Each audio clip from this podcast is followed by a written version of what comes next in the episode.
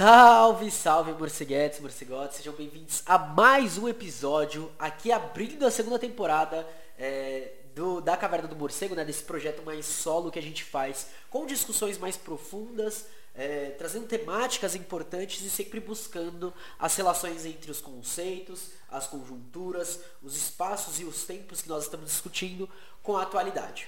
Antes de tudo, aqueles recadinhos de sempre, galera. Queria lembrar vocês que eu estou nas redes sociais por @morcego_marcos_ em todas as redes sociais, no Insta, no Twitter, enfim, qualquer coisa, o que precisar é só mandar mensagem lá. Estamos lá. Além disso, queria lembrar aqui que o podcast está disponível em todas as plataformas, em tudo quanto é lugar. Enfim, onde você quiser, você vai encontrar esse podcast. Basta colocar lá Caverna do Morcego, vai estar aquele símbolozinho lá de sempre e a gente vai estar lá com todos os episódios. Também queria lembrar que a gente faz lives na Twitch, twitch.tv/cavernamorcego, atualmente às terças-feiras, 10 horas da manhã, lendo Racismo Estrutural do Silvio Almeida, e às quartas-feiras, lendo As Prisões, livro do Kropotkin, companheiro anarquista aí, para juntar também o anarcobonde aí dentro dessas discussões que a gente tem para aproximar essa galera e acharmos rumos conjuntos de saída para a luta, né? Obviamente. Lembrando também que às vezes a gente tem lives, como por exemplo, este episódio está sendo feito em live. Portanto, vai ter uma dinâmica, eu vou tentar ser mais conversativo, mas buscando não romper com a coerência do próprio episódio. Além disso, as lives são postadas no nosso canal do YouTube, eu lembro o link do YouTube, mas o nome do canal é Lives da Caverna do Morcego, tá? Então, qualquer coisa, é só ir lá. Além disso, a gente está com um cupom de desconto chamado #MorcegoNaAutonomia, que garante 20% de desconto em qualquer compra na Autonomia Literária. Então, precisou, é só ir lá. Além disso, família, também queria lembrar que nós estamos com o lançamento de um grupo de estudos chamado Caverna do Morcego, óbvio que vai ser presencial, vai ser em São Paulo. Este episódio vai sair dia 30, segunda-feira, portanto, na quarta-feira a gente vai estar lançando o formulário de inscrição. Então, quem tiver interesse em participar desse grupo presencial, é só preencher o formulário. Lembrando que vai ter a tentativa de transmissão em live para a galera ter acesso também às discussões que são feitas. Você curtiu os projetos, gostou dos projetos? A gente tem duas formas principais de apoio, que é o apoia.se/cavernamorcego, nosso apoio coletivo. O link vai estar tudo na descrição aí. E além disso, a gente tem aí a forma mais natural de apoio, que geralmente é onde a galera mais ajuda, que é no Pix, mpbl97531@gmail.com, que, além de tudo, é um e-mail para contato. Então, precisou de qualquer coisa, quer chamar para coisa, é só ir aí nesse Pix, tá? Então, a gente vai estar começando aí a discussão acerca deste primeiro episódio, chamado Introdução, Estado, Dominação versus Revolução, inaugurando a segunda temporada da Caverna do Morcego.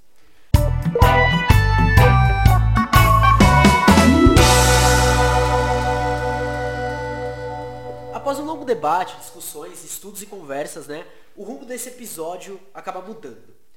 Eu gosto de pautar isso daqui, eu optei por pautar isso daqui no começo, porque no final do episódio da Ascensões da Direita no Brasil, eu tava com uma outra visão do que acontecer aqui, então o episódio estava seguindo nesse sentido. Mas agora vai ter uma releitura e quando eu adentrar mais a fundo vocês vão entender um pouco melhor. Queria também lembrar que as referências vão estar em um link, que vai ser o link do Drive, que vai estar aí na descrição, onde a gente vai ter tudo indicadinho, o tema que é indicado, o link ou o livro de referência ou o texto de referência, enfim, qualquer coisa. E aí, já entrando aqui no tema, eu vou utilizar somente a introdução do livro Somente os Povos Fazem Sua Própria História, que é escrito por Aijaz Ahmad. Enfim, e a introdução inclusive vai carregar o nome do episódio, né? E eu optei por utilizar só isso por causa do... Eu tava lendo, né? Tava revisando pra construir o episódio, comecei a escrever o episódio e eu tive que reescrever, porque eu vi que seguia muito a visão do que eu tava pensando, né? O meu próprio desenvolvimento.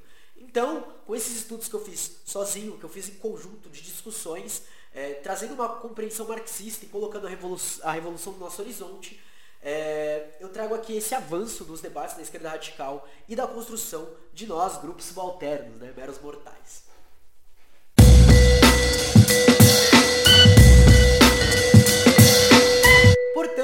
essa introdução do Aijaz Ahmad, ela vai falar sobre o que o Samir Amin desenvolve, né? Vai ser um, como é que eles chamam? Eles chamam de ensaios políticos de Samir Amin, que acontecem entre 2000 e 2018.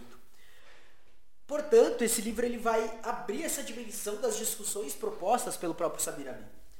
Então, a primeira coisa que tem é uma citação do Samir Amin, que inclusive nos lembra o motivo dessa construção do podcast e a forma pela qual eu vou abordar os temas. Ele vai dizer assim, então, no seu texto, A Lei do Valor Mundial. Ser marxista é continuar o trabalho que Marx apenas começou, ainda que esse começo tenha sido de um poder inigualável. Não é para ficar em Marx, mas começar a partir dele. Marx é ilimitado porque a crítica radical que ele inicia é ela mesma sem limites, sempre incompleta, e deve sempre ser objeto de sua própria crítica.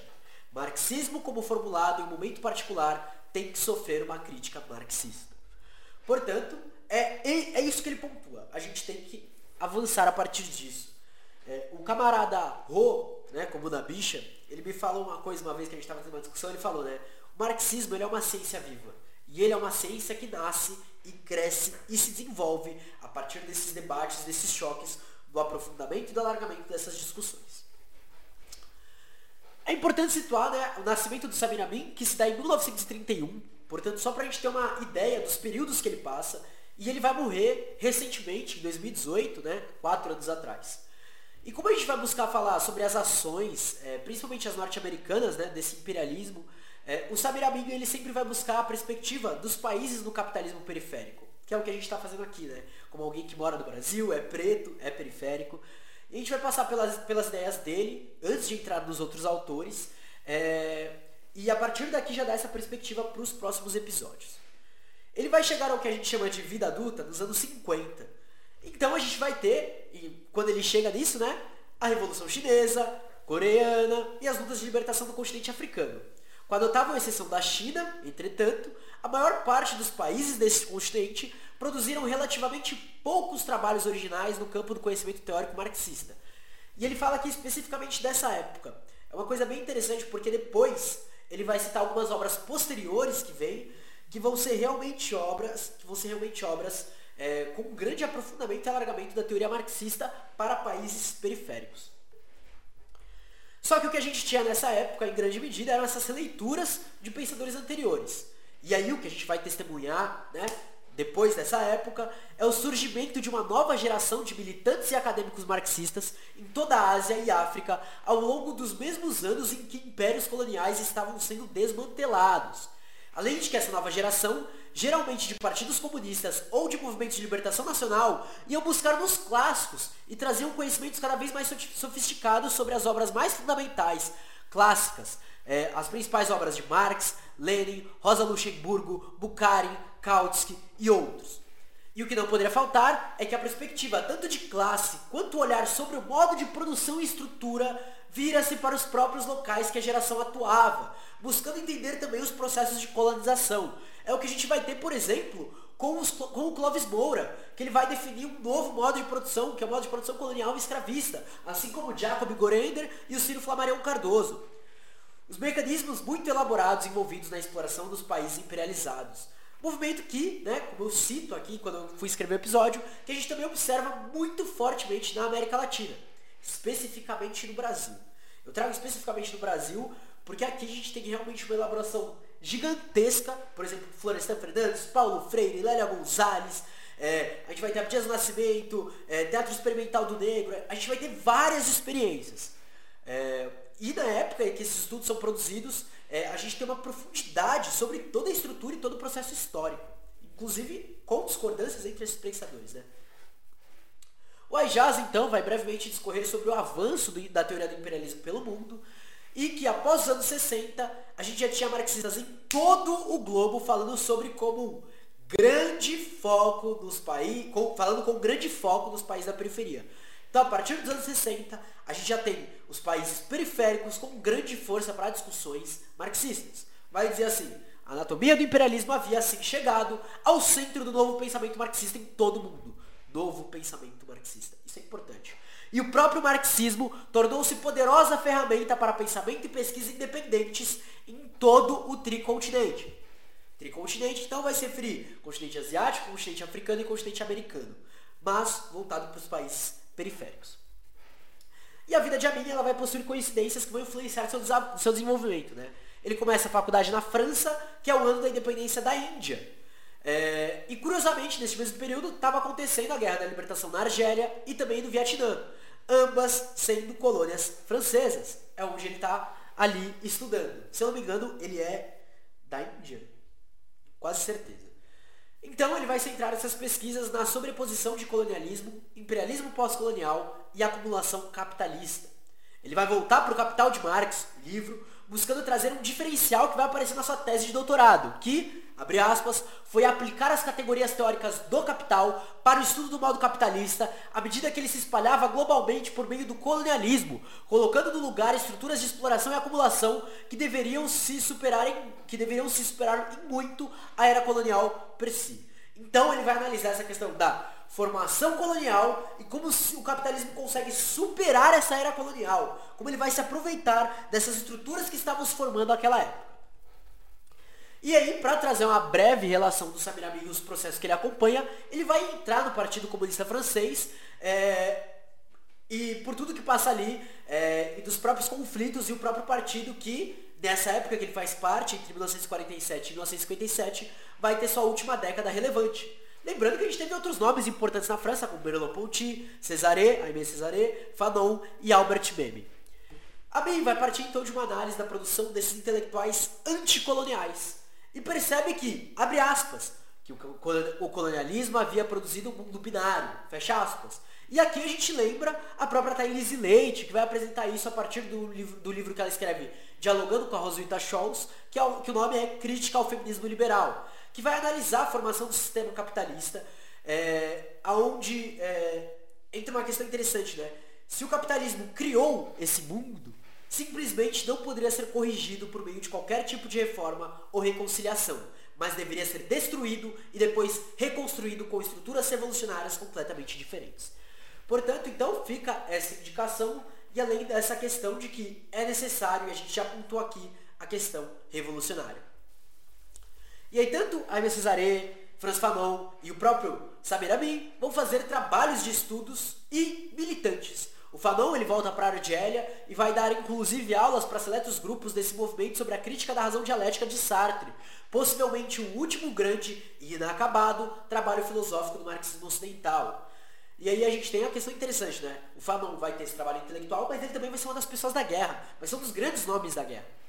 A grande diferença de Amin para os outros é na área do desenvolvimento teórico, embora já nessa época seja possível uma observação parecida com as correntes do novo marxismo. E aqui, para quem quiser um aprofundamento, fica a recomendação do livro Sociologia do Direito, do professor Alisson Mascaro.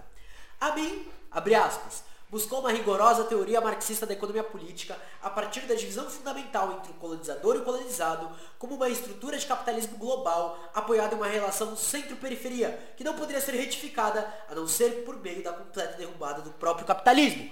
Portanto, a derrubada da estrutura capitalista global que vai justamente nos colocar num sistema de capitalismo dependente que vai nos periferizar cada vez mais, usurpar da nossa vida, do nosso sangue, do nosso dia a dia, é a completa derrubada do próprio capitalismo. Ainda avançando no tema, o Aijaz vai olhar para algumas análises que eu vou falar resumidamente, né? De frente com o tema. Após a segunda GM, né, a Segunda Grande Guerra Mundial, a gente teve 30 anos em que os grandes impérios coloniais vão ser destruídos. O ponto alto é em 1975, quando a gente tem a vitória vietnamita. Concomitantemente, com o término de 470 anos de domínio português sobre suas colônias africanas neste mesmo ano. 470 anos, tá? Porém temos, como o próprio autor nos lembra, coisas além disso. A gente teve duas guerras que definiram quem lideraria o controle da terra. Portanto, especificamente nessas guerras, uma disputa entre Estados Unidos e Alemanha. Como sabemos, os Estados Unidos conquistaram rapidamente aquilo que os nazistas só tinham sonhado, a dominação mundial nas esferas econômica, militar, política e mesmo cultural. Então reparem que até aqui, antes de continuar, a gente já teve a citação da questão da China, da questão das revoluções, da questão dos Estados Unidos, do imperialismo e da dominação de espectro total, que é isso, esfera econômica, militar, política e cultural, e a saída revolucionária. É isso que a gente vai trabalhar, só que com um olhar específico para a América Latina. O modelo político-econômico que construía o enfrentamento direto, o socialismo, vai ter seu fim com uma força concreta em 1991. Mudando os passos da disputa que temos até hoje. É claro que a gente tem que lembrar que o socialismo não morre, mas ele é enfraquecido. E uma das nossas lutas aqui é a construção. Então, com a falha do fascismo, o liberalismo vai ocupar o espaço. Mas, já em 1980, seguindo a abordagem que a gente traz nos episódios anteriores, como esse episódio específico sobre o fascismo a partir do Pachukanis, abre aspas, e aqui é a citação de Bertrand Gross, em Fascismo Amigável, a nova face do poder na América, ele vai dizer que estudiosos estavam descrevendo a variante estadunidense do próprio sistema liberal como um fascismo amigável. E é isso que é até hoje esse sistema capitalista, né? E aí esse projeto para o domínio de todo o globo feito pelos Estados Unidos vai ter alguns pontos auxiliadores. A gente teve o Plano Marshall, em 1947, a OTAN, em 1949, o Tratado de São Francisco, de 1951, que vai garantir com que os países derrotados, europeus e o Japão, participem de uma cruzada anticomunista mundial liderada por nada mais, nada menos que o próprio Estados Unidos. E vão entrar algumas outras forças que já foram discutidas e vão ser discutidas mais pra frente, que são o BM, Banco Mundial, e o Fundo Monetário Internacional, o próprio FMI, buscando, abre aspas, a gestão econômica e financeira e das Nações Unidas para a gestão política. Fecha aspas. Para quem quiser um aprofundamento, a gente cita aqui então o Superimperialismo, a estratégia econômica do Império Americano, do Michael Hudson. Um parênteses meu agora, tá, família? As práticas propostas por esse documento do projeto de 2035 do governo militar, né? Onde a gente tem a questão do SUS, e a questão da própria educação e dos processos de privatização. Quem que está pautando isso para a América Latina desde 2012, pelo menos? Pelo menos desde 2012. É o imperialismo. Portanto, a gente não pode desassociar esse avanço militarista e esse avanço de um governo fascista do domínio imperialista. Tá? Eu acho importante frisar isso. Então a gente vai ter uma guerra travada continuamente, né? Tanto quente quanto fria, desde espaços da ONU até frequentes invasões, golpes e outras formas que vão ser o maior foco aqui, né? Que vão buscar combater tanto o comunismo quanto qualquer tentativa de nacionalismo econômico, derrubando, por qualquer meios necessários, de Lumumba a Nkrumah na África, a Goulart e a Allende na América Latina. Então dos mais reformistas aos mais revolucionários. E a mim vai ser importante no sentido de observar primeiramente essa fase colonial e depois o imperialismo, trabalhando com uma categoria que a Rosa Luxemburgo já trabalhava, que é a continuidade da acumulação do capital desde a primitiva. Mas também ele busca romper com as concepções marxistas de que a nação surgiu apenas após a ascensão e consolidação do capitalismo. Por isso, ele vai reconstruir vai buscar a reconstrução de alguns países, como o Japão, China, a própria Índia e até o mundo árabe. E aí é onde ele entra num livro que tem pela Lavra Palavra. Alô, Lavra Palavra, faz a boa aí pra nós. Deixa eu marcar aqui. Buscar citação, porque eu esqueci disso. Que é o conceito de eurocentrismo do Samir Amin, entendendo como constituinte de uma dimensão da cultura e ideologia do modo capitalista de produção. Portanto, a gente tem aqui a relação ideológica e material, que começa mais ou menos nessa época, né? Dentro do marxismo, com Gramsci e Lukács e agora também Samir Amin. Então, Amin vai trazer outra grande contribuição. O cara é um cara de contribuições realmente que vão ajudar a gente a desenvolver o que a gente quer trazer, né?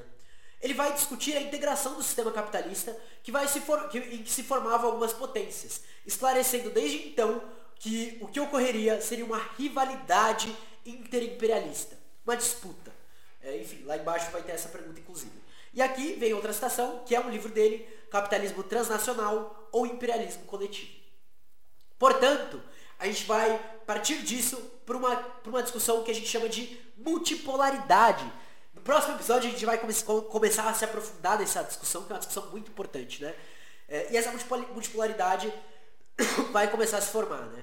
E o Amin, ele vai abordar de forma concreta, inclusive questionando: será que essa multipolaridade se tornará não o prenúncio da diminuição da natureza coletiva do imperialismo contemporâneo, mas, ao contrário, o surgimento de algum tipo de rivalidade interimperialista? Portanto, ele vai trabalhar aí com essa formação de outras forças que vão disputar por controle, hegemonia, por tudo quanto é possível que qualquer imperialismo queira, se vai gerar alguma rivalidade, né? E aí, em determinado texto, que se chama Uma Vida Olhando Adiante, Memórias de um Marxista Independente, outra citação que vai estar aí do Drive, que é do próprio Amin, ele vai falar sobre essa questão do imperialismo, questionando se essa instabilidade, principalmente a falta de controle nas periferias do sistema, indicaria que nós estamos prontos para levar a revolução? Então, fica aqui essa grande questão, que é uma das grandes propostas que a gente coloca, né? Será que, quando a gente fala que falta o caráter objetivo e o caráter materialista, subjetivo e objetivo, né, para a revolução, na verdade o que falta não é só a falta de construção, mas a gente já teria isso daí como um ponto para a gente fazer a revolução? Portanto, tal qual Mariátegui, tal qual Florestan Fernandes, ele já observava que a burguesia não iria levar a revolução para frente. E vai falar de uma suposta fase pré-socialista, que vai ter sua origem na concepção original do Mao Zedong da nova democracia. Então, para os camaradas aí maoístas, a gente tem aí então essa ligação. A gente inclusive vai discutir a China. Mas também da percepção de que as forças produtivas na periferia estavam muito subdesenvolvidas por serem proveitosamente socializadas, como um prelúdio para a construção da sociedade comunista avançada. E também, ao observar a China, vai lembrar que é o único país do tricontinente que havia definido para si mesmo um projeto de soberania contra a hegemonia estadunidense, o qual estava buscando um formato histórico inteiramente novo. Mas depois a gente entra na China, né? E aí ele vai fazer alguns questionamentos acerca do momento atual, né? Esses questionamentos vão surgir mais ou menos em 2013, 2014, tá? Quem que faz a revolução nesta era de monopólios capitalistas generalizados, que são os termos utilizados pelo próprio Amin, quando a favela é a forma de habitação urbana mais generalizada em expansão, enquanto uma série de tecnologias, como a da automação cibernética, busca, na outra ponta, minimizar até mesmo a presença de qualquer trabalho humano direto na produção capitalista de grande escala. Para isso, é necessário pensar em inovações. Ao mesmo tempo que se mantém esse esquema geral leninista do Partido Proletário, a organizações de massa dos trabalhadores, a Aliança Operário Camponesa e a Frente Ampla e Única das Massas Populares. Portanto, ele já destrincha novas formas além do esquema geral leninista de um partido. E ele não propõe que essas novas organizações substituam o partido, mas que elas venham como um acréscimo para as lutas. Afinal, as dinâmicas das relações sociais de produção e as dinâmicas das formas de produção estão se alterando. Portanto, as dinâmicas de luta contra isso, já que o núcleo da sociedade é o trabalho e essa cisão entre proletários e proprietários, as formas de luta também irão se alterar, que é o que acontece na África, na Índia e no próprio movimento chinês. Amin não vai abrir mão do campo de olhar para as periferias do capital. Ele vai insistir nos últimos anos de sua vida na viabilidade de uma ação revolucionária na forma do que ele havia descrito como uma aliança mundial de proletários e povos do mundo sob a liderança de seus próprios partidos. Portanto, o que vai se tornar internacional vai ser essa união, essa conjunção, essa força única, por assim dizer. Em 1990, ele vai participar de uma coleção de diversos ensaios chamada Transformando a Revolução, Movimentos Sociais e o Sistema Mundo, em que, devido à conjuntura, vai mudar de ênfase, entendendo que o agente dos povos da periferia pode ser o termo movimento social, que é justamente o que eu estava abordando nos últimos episódios do ano passado aqui no podcast. Vai ser uma discussão intensa, inclusive a gente vai discutir isso daí até a gente chegar na revolução. E vai surgir esse entendimento do movimento social como oposto ao partido. Mas, a partir de Samir Amin, a gente vê uma discussão que pode ser trabalhada em conjunto com isso. E aí, voltando para Gramsci e para uma observação dos interregnos, Samir Amin é aquele pensador que pode nos tirar disso. Por isso, vai entrar como um dos principais pensadores para articular os temas dessa temporada. Então, resumindo e trazendo esse direcionamento, para o episódio, a gente vai passar pela discussão num sentido próximo ao que foi a vida, estudos e luta de Samir Amin, trazendo essas discussões para a atualidade, elementos de hoje e um avanço teórico através desses acréscimos de outras leituras, Enfim, para quem estava em live ou para quem acompanha no Insta, eu tô sempre falando dessas leituras. E é claro, vai ter os meus estudos e a minha própria visão, a minha própria luta. E é claro, esses episódios vão ser construídos conforme o que a gente vê que vai avançando a própria conjuntura, minha própria vida, minha própria luta, os próprios debates que a gente vai colocando, Mas alguns dos temas, só para situar vocês, vão ser imperialismo, a intervenção estadunidense, do destino manifesto ao domínio do espectro total, entendendo conceitualmente os temas abordados. Discussão sobre as intervenções a nível mundial, lembrando muito do Vijay Prachad, entendendo essa multipolaridade, sobre China, Rússia, o tricontinente todo, focando na América Latina e terminando com o Brasil e o que é revolução. Que seja uma boa caminhada e que nos permita pensar nossas lutas, que penetre nossos dias, nossas batalhas como grupos subalternos na construção de um novo mundo. Que não fique só nessa questão de ser um episódio de podcast, ser uma elucidação que o Marcos faz a partir de uma leitura única e tal, mas seja algo que permita que a gente construa o socialismo e acabe com as mazelas do sistema capitalista. Esse é o episódio de hoje. Espero que vocês tenham gostado, galera do podcast aí. Enfim, é isso que a gente tem para hoje, um episódio curto, um episódio rápido e uma introdução das próximas discussões. Tudo vai estar aí nas indicações, tanto a questão das redes sociais, como a questão do apoio coletivo, como a questão das lives, dos episódios do podcast, como a questão das referências citadas aqui. Espero que vocês tenham gostado. Então, um grande abraço, até mais. Beijo, beijo, beijo!